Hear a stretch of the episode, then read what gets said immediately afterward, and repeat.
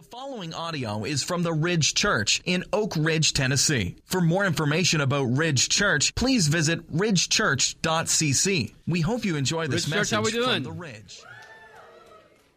Awesome, awesome. I love that song. I, I love the, the bridge of that song that says, He is our portion and we are His prize. I love that. It reminds me of the, of the promise that God made to, to Israel when He said, You will be my people and I will be your God. And it's in that, that covenant that he, he makes a promise to us saying that, that I am yours and you are mine. And I will prove that once and for all by giving a sacrifice to purchase you, and that's through his son Jesus. Amen. It's good news for all of us. Hey, we are in a series called The Book of Acts. It's a really creative name about a series on the Book of Acts. And um, so we are going through this as we have been for the last uh, seven, eight, maybe nine weeks now. I forget, it's been a while.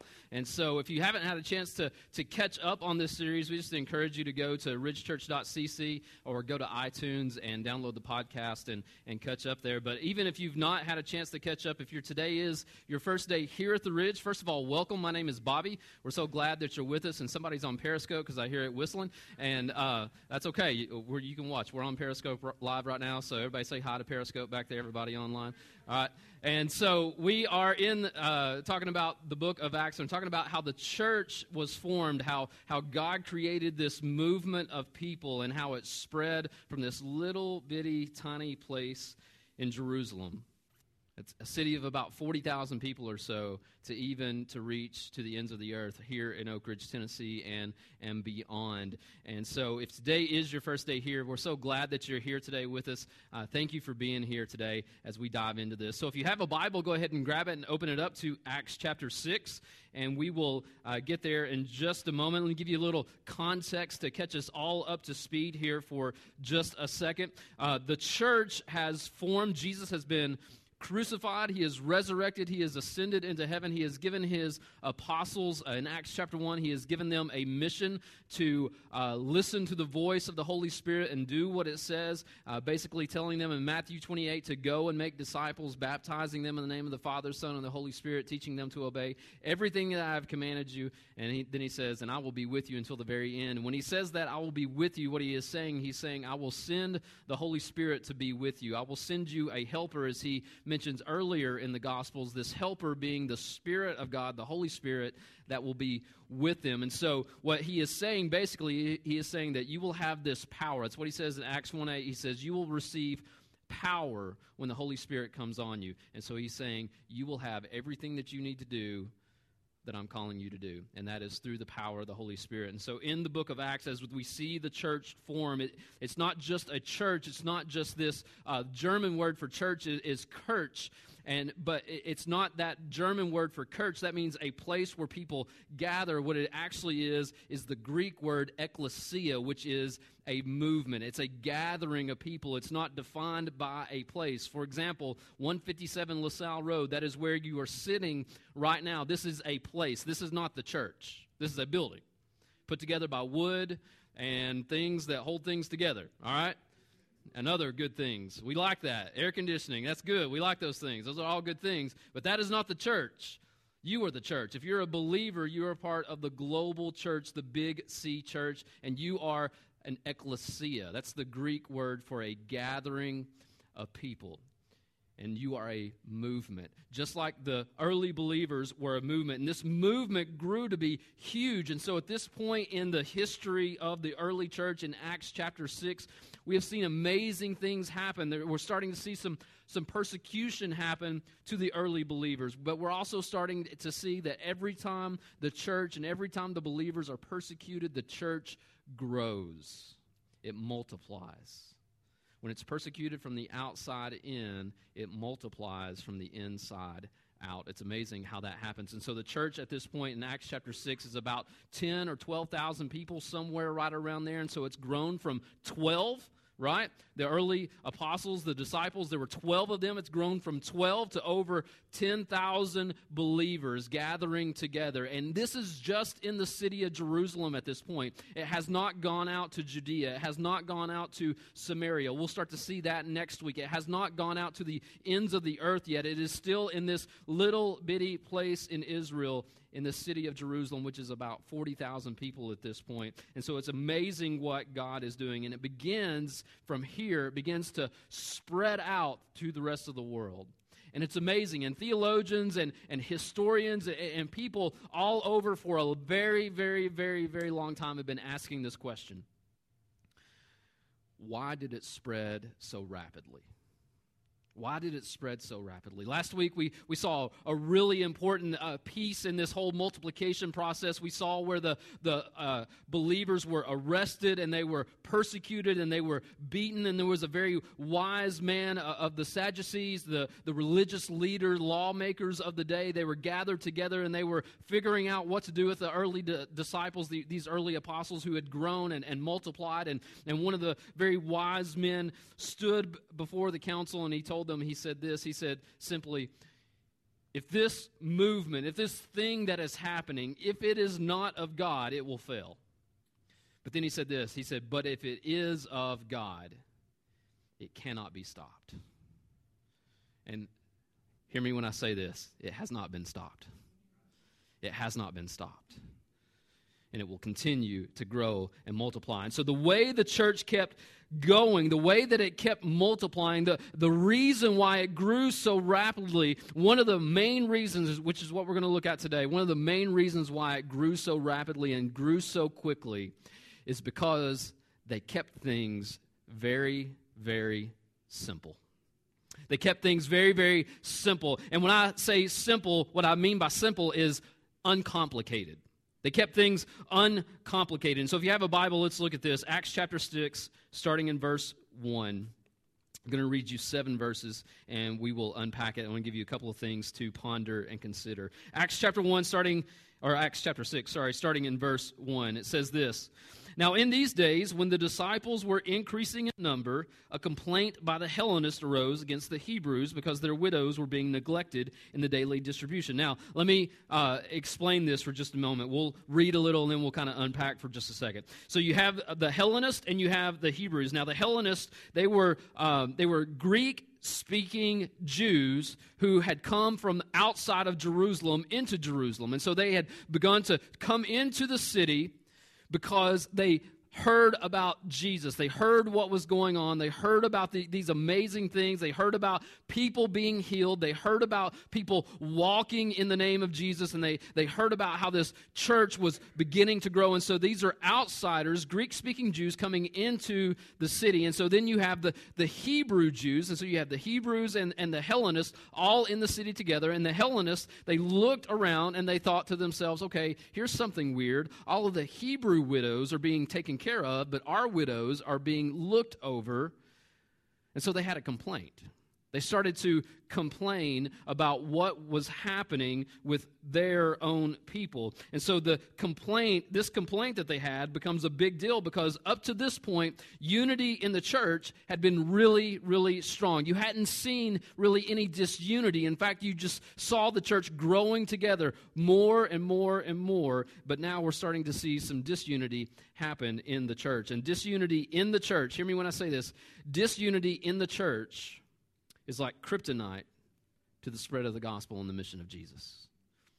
It's like kryptonite to the spread of the gospel and the mission of Jesus. And when you want to, when, when we want to make a church ineffective for the mission and the glory of God, here's how you do it. Be ununified. Be ununified.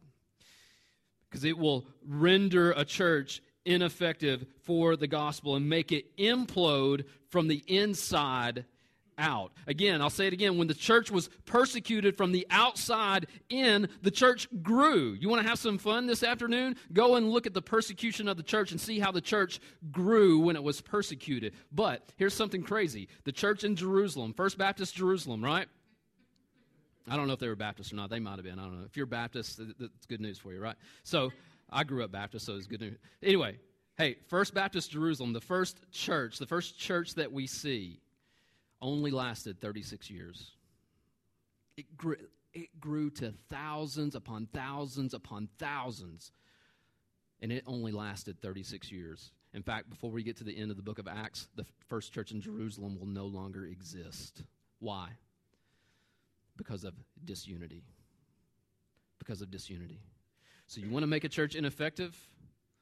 Be ununified for the mission and the glory of God. More, more churches will die to grumbling and complaining than will die from persecution. Do you know that? More churches will die from grumbling and complaining from persecution more than they will from, I mean, from, from grumbling and complaining more than persecution. Um, I heard a, heard a pastor tell this story one time. I thought it was hilarious. It's, that's uh, very true, too. He told a story about this guy who was deserted on an island. Plane crash, you know, boat crash, something like that, gets deserted on this little tiny island. And on this little tiny island, when they come to, to rescue him and they, they show up to the island, they find this guy and they see that he has built three huts on the island. And, and they look at these three huts and they ask the guy, why are there three different huts on this island?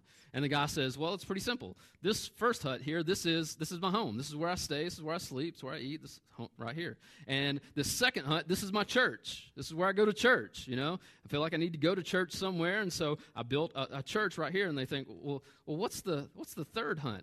What's that one? Oh, the, the first church split, and so we, they had to build another church. Some of y'all get that because you've been there, right? You've been there. It's like the color of the they didn't like the color of the sand, so we had to we had to go and build another build another hut over here for a, for a third church.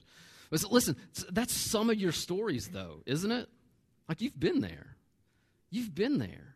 You've been in a place where, where all of a sudden somebody had a complaint about something. All of a sudden somebody began to, to complain, and, and, the complaining just got to a point to where instead of doing something about it, it just became like a, like a cancer within the body.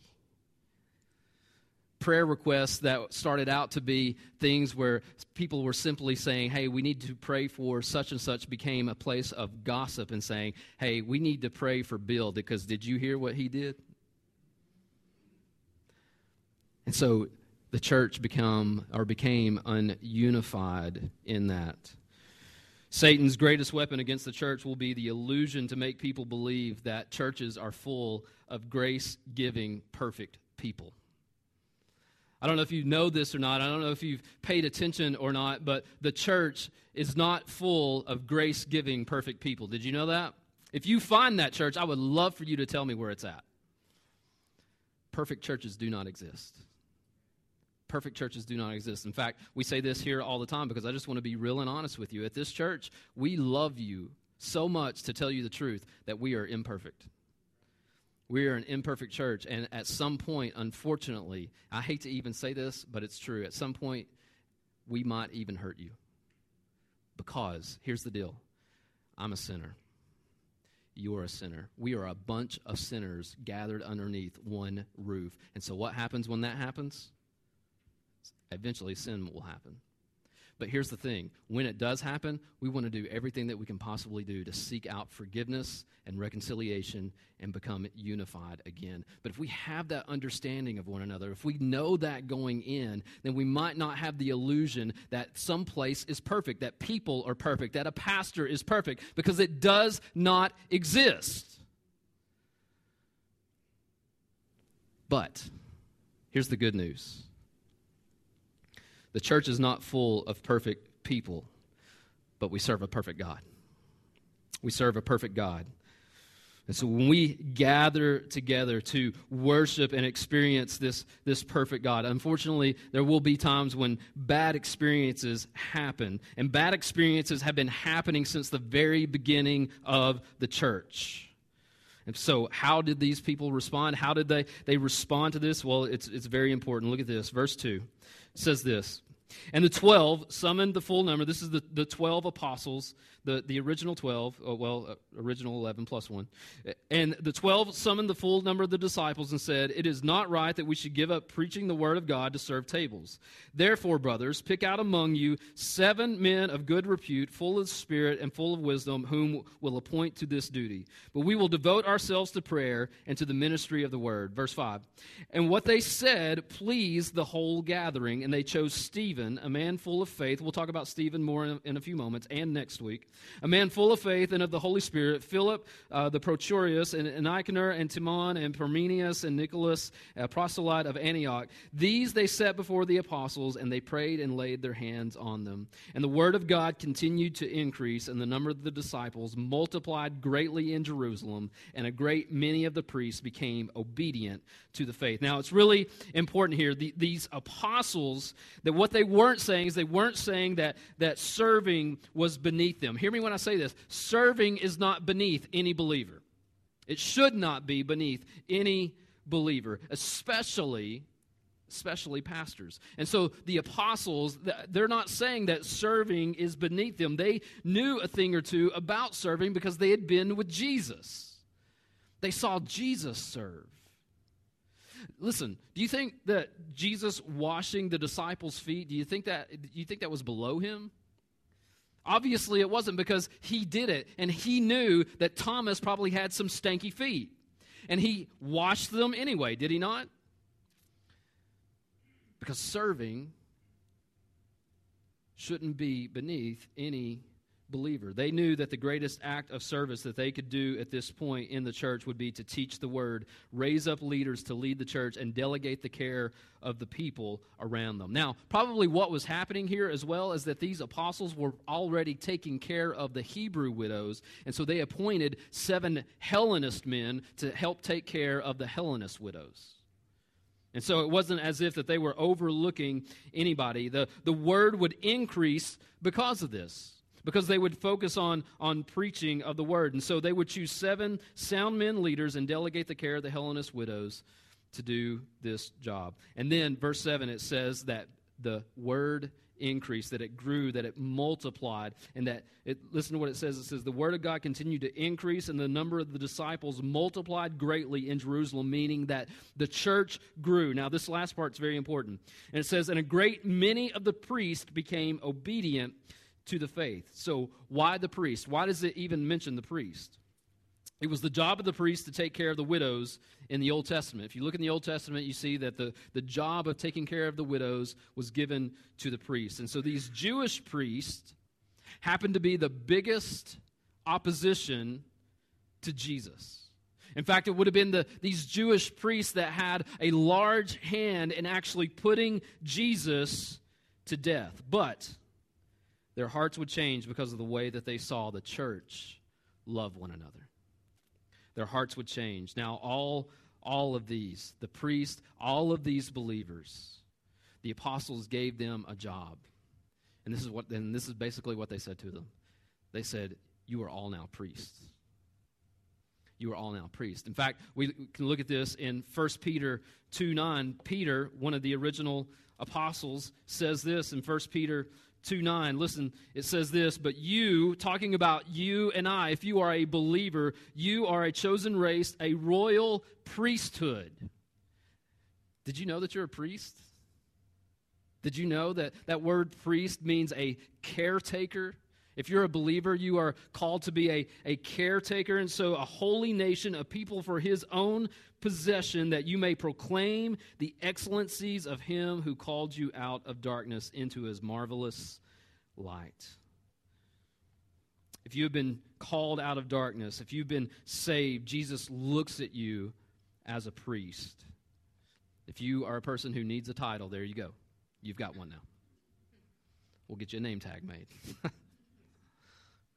But listen, we're called to this. Amazing things can happen, church, in this community when people see how believers love one another. Do you believe that? I believe that as we serve the poor and show grace to others. And we'll come back to this in just a few moments. But in these seven verses, we see four practices of the early church that, that you and I need to, to reinforce or maybe even recommit ourselves to. And so the first two, if you're a believer here today, you're a Christian, these first two, these are for you. It doesn't matter if Ridge Church is your home or not. If you're a believer, these first two apply to every believer in the room. The next two, apply to all of us. Apply to all of us. If you're not a believer, if you're a person who has sort of just been watching Jesus from a distance, you're, you're not a Christian yet, or maybe you're just checking out this whole thing, these last two are going to be for you as well, as well as all believers. And so let's just unpack these real quick. The first one is this four practices that the early church uh, that we need to, to reinforce and recommit ourselves to. The first thing is that they practice keeping the main thing the main thing. They practice keeping the main thing the main thing. It's so easy for us to, to forget the main thing, isn't it?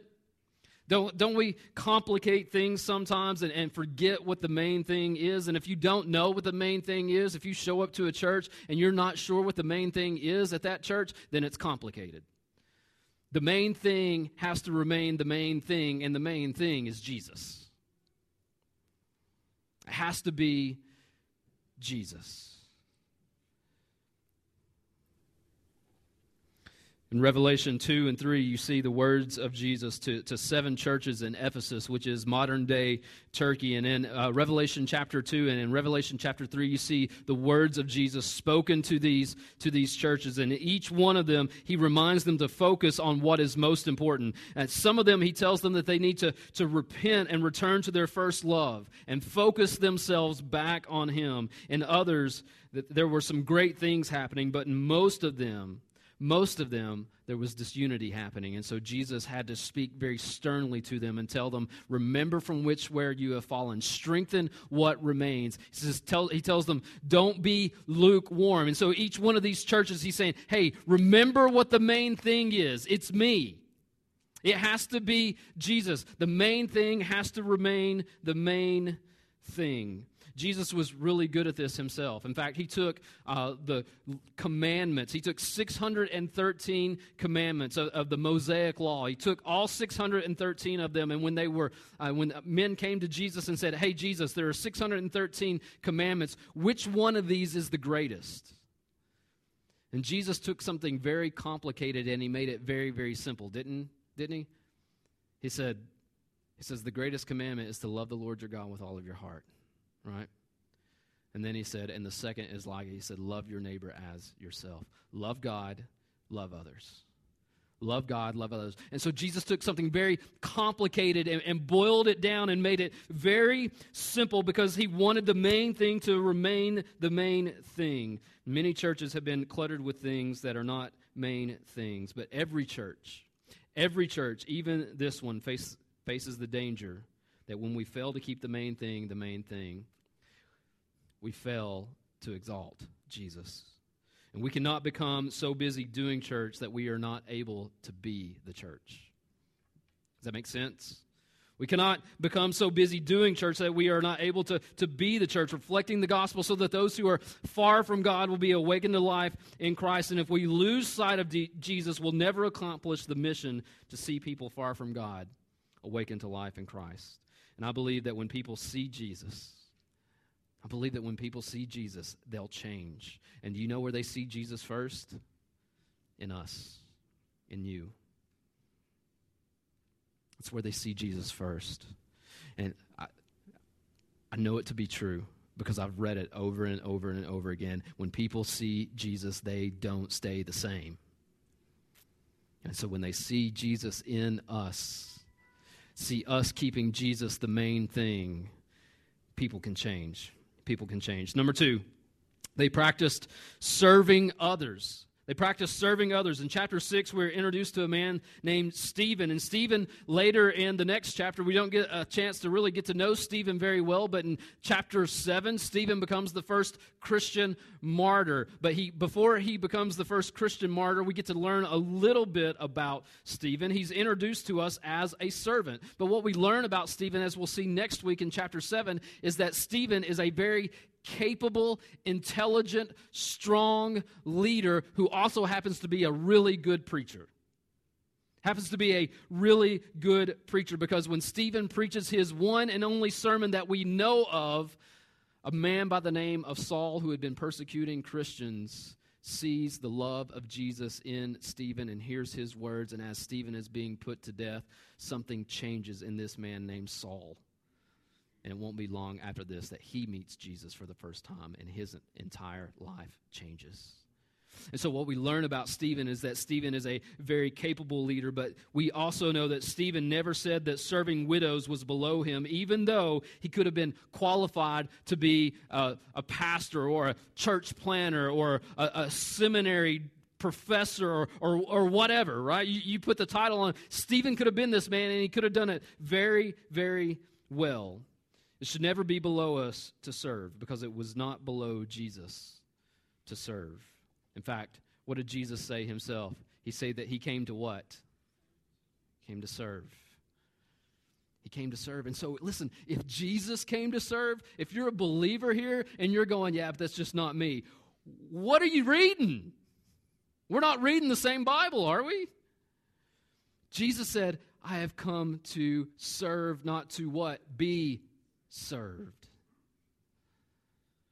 And so we learn from the example of Jesus. That's why we here at the Ridge Church we say that we exist to be a reflection of the gospel. We exist to reflect the life of Jesus. Francis Schaeffer, uh, Schaeffer, I love what he said. He said this. He said that love on display is the church's most effective apologetic. Love on display is the church's most effective apologetic. And that word apologetic, it just simply means a defense of the faith. And he says that love on display is our greatest defense of the faith. And so we can lose sight of the fact, of that fact, believers are servants. And so I ask you this question Are you serving those around you? Are you a Christian? Are you serving those around you? Do you, do you call Ridge Church home? Are you, are you serving in some compa- capacity here at, at, a place that you call Ridge Church home? If this is your first day here at the Ridge, I'm not really talking to you at this moment. We'll talk to you in just a minute. But if you are a, a regular attender here at the Ridge, are you serving somewhere? Are you serving somewhere? Make no mistake, serving in this church makes you A, reflecting the gospel because Jesus served, and B, helping to awaken people far from God to life in Christ. And it doesn't matter what you do, every way you can serve here helps awaken people to new life in Christ. From mowing the grass to serving coffee to teaching Jesus to, to kids and students and, and Ridge kids. I, I love, if you serve here at the Ridge, I just want to say this to you. I love, you're, you're one of my favorite people. If you don't serve here, I love you still, but I love some people a little more. Hey, I'm, I'm a sinner, okay? I'm just, I'm just saying. I, I love you. But, but here's why. Here's why. I'll give you one example of this. Last night, my family and I we uh, went out to dinner, and as we uh, come back, came back from dinner, we ran by the church. It was about nine nine thirty last night, and we came by here to drop some stuff off. And when I stopped here and got out of my car, Steve White, some of you know Steve White. Steve White was down back here finishing up mowing the lawn at nine thirty last night. Steve White has two jobs. Steve White has a large family. Steve White has no time, but you know what he's doing? Mowing the yard. Because he's serving. Because he knows, he knows that every Sunday, people who are far from God are stepping their feet onto this campus, and he knows that the gospel is preached before they ever get out of their car. And I love that. I love that. Early this morning, there were people here early this morning preparing and setting things up and making sure the building was nice and clean and that the coffee was hot and that the tea was cold and that the music was ready and that lights and production and all that stuff was set up, that, that things down in Ridge Kids were ready to go. All of these things, and these things happen well before you or I ever get here because the gospel starts in the parking lot. And so it doesn't matter what you do. It doesn't matter if you serve by uh, in the production team or serving coffee or, or doing things that happen here throughout the week or uh, whether it be with recovery groups or teaching kids on Sunday morning in Ridge Kids or on Wednesday night with Ridge students. All of those things help awaken people to life in Christ. And it's part of being a reflection of the gospel. It's part of being a reflection of the gospel. Now, let me say this. We do a, I, I, I believe this with all my heart. You all do an amazing job at, at, doing that. You all do an amazing job at serving. It takes, listen, it takes about 40 people per service to staff all of the volunteer positions here at the Ridge on a Sunday, on any given Sunday.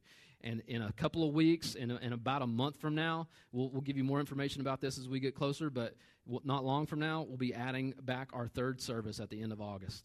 And so, if you can imagine, it's going to take about 120 people every Sunday. It's a lot of people. And so I ask you this are you serving somewhere? Are you serving somewhere? And, and, maybe you think, well, I don't know where to serve. I don't, I don't know how to serve. I don't know where I need to get involved. And I, I will say this, and we'll move on to the next one. Is that it starts simply with either your place of gifting, passion, or need. Place of gifting, passion, or need. What are you gifted to do? Start there. What are you passionate about? Start there. If you don't like kids, don't serve in kids, okay? Like let's let's let's let's keep if you like goldfish though, we got the hookup for you. You know what I'm saying? And so like like what are you passionate about? Where are you gifted to serve? Are you a talented musician? Can you sing? Do you love kids? If you love kids, let me just say this. We need probably the, the biggest place of need for us right now is with kids because we need to open up some new rooms down there. When we add a third service, we need to staff volunteers for an entire third service. And so we need you right now, today, if you're not serving anywhere, to grab a Connect card and say, I want to serve. Put your name and an email address on it so we can call you. That'd be a good place to start, too, okay? But like, get involved. Let, get involved because here's the thing you will have a part in helping reflect the gospel so that those who are far from God will be awakened to life in Christ. And I, I, said it last week. You can go back and listen to the podcast last week. Part of your story may be one day that as you do that, that somebody is back here in these waters getting baptized. And when they start to get dunked underneath the water, before they get dunked, they say, you know what? Such and such, they reflected the gospel to me because I was far from God. And that's why I'm in, in, the, in these waters right now. Number three. Number three, they practiced the preaching of the gospel. Verse 7, it says that, that many of the priests became believers. And so all of the people that you would think that would get the gospel from the beginning would be the priests, yet they were the, the staunchest foes of the gospel. And so understand this that no one, no one in this room or outside of this room is exempt from the gospel. There is no one of us that is exempt from the gospel. The gospel that, that Jesus is who he says he is, that he's going to do all that he promised us that he would do, that he gave his life as a sacrifice to pay the debt of our sin so that we would have life and to have it more abundantly. That is the good news. Gospel means good news, and that good news is for every single one of us. Even if you're already a believer, that is still for you. Right outside of these doors, down the hallway there, there are seven core values that we have on a, on, on a, a blackboard that is out in the hallway to your right.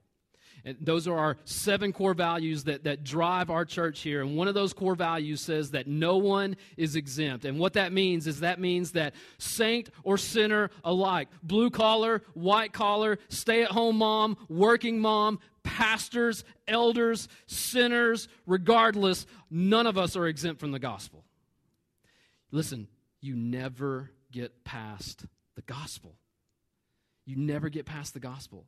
And these priests were awakened to life in the gospels. Titles don't determine your distance from God. Regardless if you serve here, been here for years, or if you are here for the first time, you and I are not exempt from the gospel. It's for all of us. And this is again, one of the things that drives our church, serving as a reminder that we can be far from God at any time. I can be far from God. You can be far from God. We can all be far from God. In fact, we have all, at some point in our lives, been far from God. Ephesians tell, tells us that we were once alienated from God, that we were once far off from Him, but we have been brought near to Him through the blood of Jesus. Far from God is not a measurable distance, it's a position of the heart. You may be far from God today. The gospel is for you. The gospel is for you. And then finally, number four, they practice grace for everyone. They practice grace for everyone. Because no one is exempt from the gospel, we are reminded that God's grace is for everyone. We saw Jesus do this, didn't we? If you know anything about the story of Jesus, you saw Jesus himself do this over and over and over again. The woman caught in adultery, there was grace for the woman caught in adultery. The Samaritan woman, there was grace for the Samaritan woman. For the thief on the cross, before he took his last breath, there was grace for him, wasn't there? The grace of God is for everyone, and the early believers, they practiced this themselves because they poured out grace for the priest who had such a large hand in leading Jesus to the cross.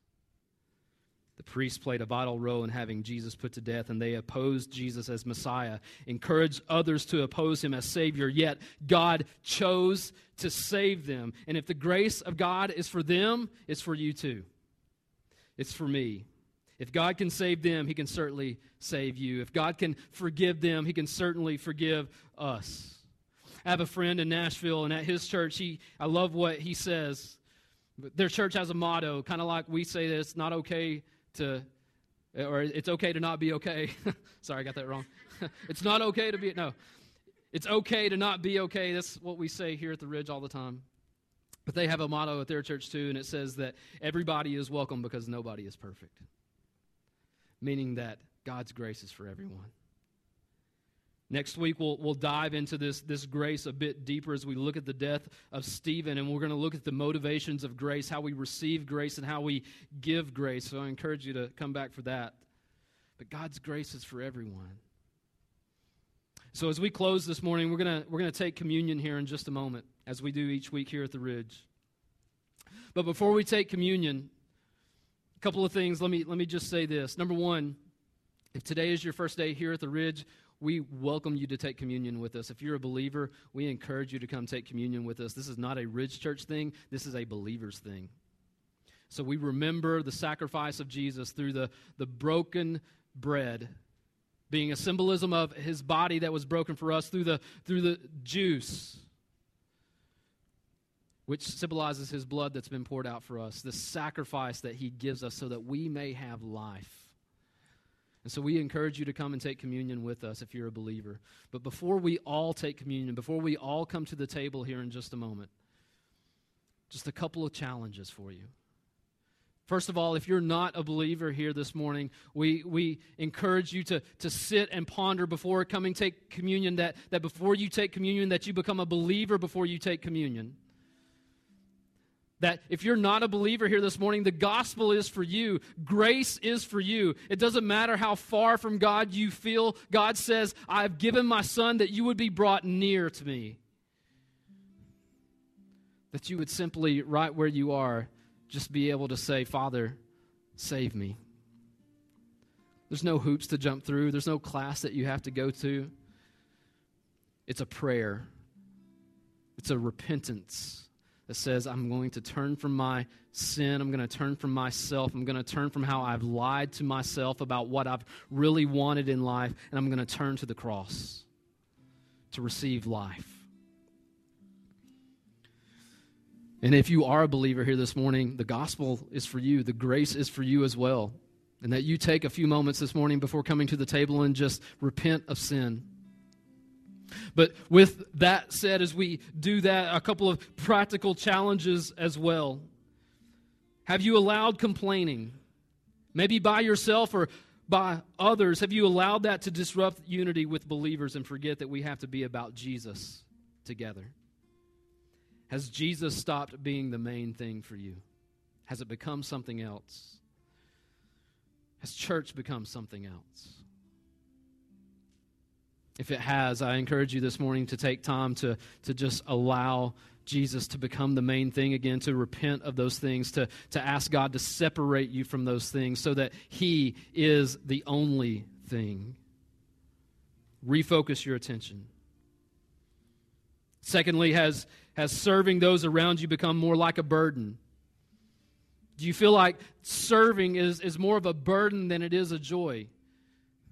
Here's, here's what I know about this to be true because I've, I've been in those places before where I felt like even preaching sometimes, I'm just being honest, preaching sometimes feels more like a burden than it does a joy. But here's what I know to be true is that every time that I refocus my attention on Jesus, he fills my heart with joy. regardless of what is going on in my life. So, serving become a burden for you. Ask Jesus to fill your heart with that joy again. The joy that you have when you first became a believer. That joy that you had when getting up early in the morning was something that you couldn't wait to do so that you could see those who are far from God awaken to new life in Christ. Third, do you need the gospel today? Sort of a open-ended question. We all need the gospel today. Allow it to, to wash over you. Jesus loves you and he gave his life for you. Let's allow that to, to soak up into our hearts. You can never outrun or distance yourself from God's grace either. So if you feel far from God today, God's grace is for you, it's for us all. So, as we pray, I just encourage you to take a few moments and, and take that next step, whatever that next step may be for you. I don't know what it is for you. You know what it is. God has already spoken it to you.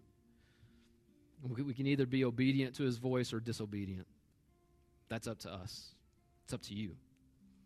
And so, before we come to the table to take communion, let's take a few moments to pray you take a few moments to just focus your attention on Jesus. And as the band plays this last song, as they begin to, to sing at your discretion, at, at your uh, opportunity, you come and take communion. We have communion tables over here. There will also be people available to, to pray with you if you want someone to pray with you. They'll be up front here. But as we do that this morning, I want to say this. If you don't feel like taking communion today, you don't have to. It's okay. Just take time to, to focus your attention on Christ. Let's pray together. Father, we love you. God, we thank you for your word this morning, God, how it challenges us, God, how it fills us with new life, how it brings the gospel front and center to our hearts. God, how, how you speak loudly to us, God, regardless of how far off we may be. God, we are in this room together, God, to, to hear your voice. And so, God, speak to us. Give us the courage to take our very next step. God, fill us with new faith. God, fill us with the courage to, to repent. God, and wash over us with your grace and mercy. Jesus, we love you and we thank you. And it's in your name we pray. Amen. Would you stand to your feet with me?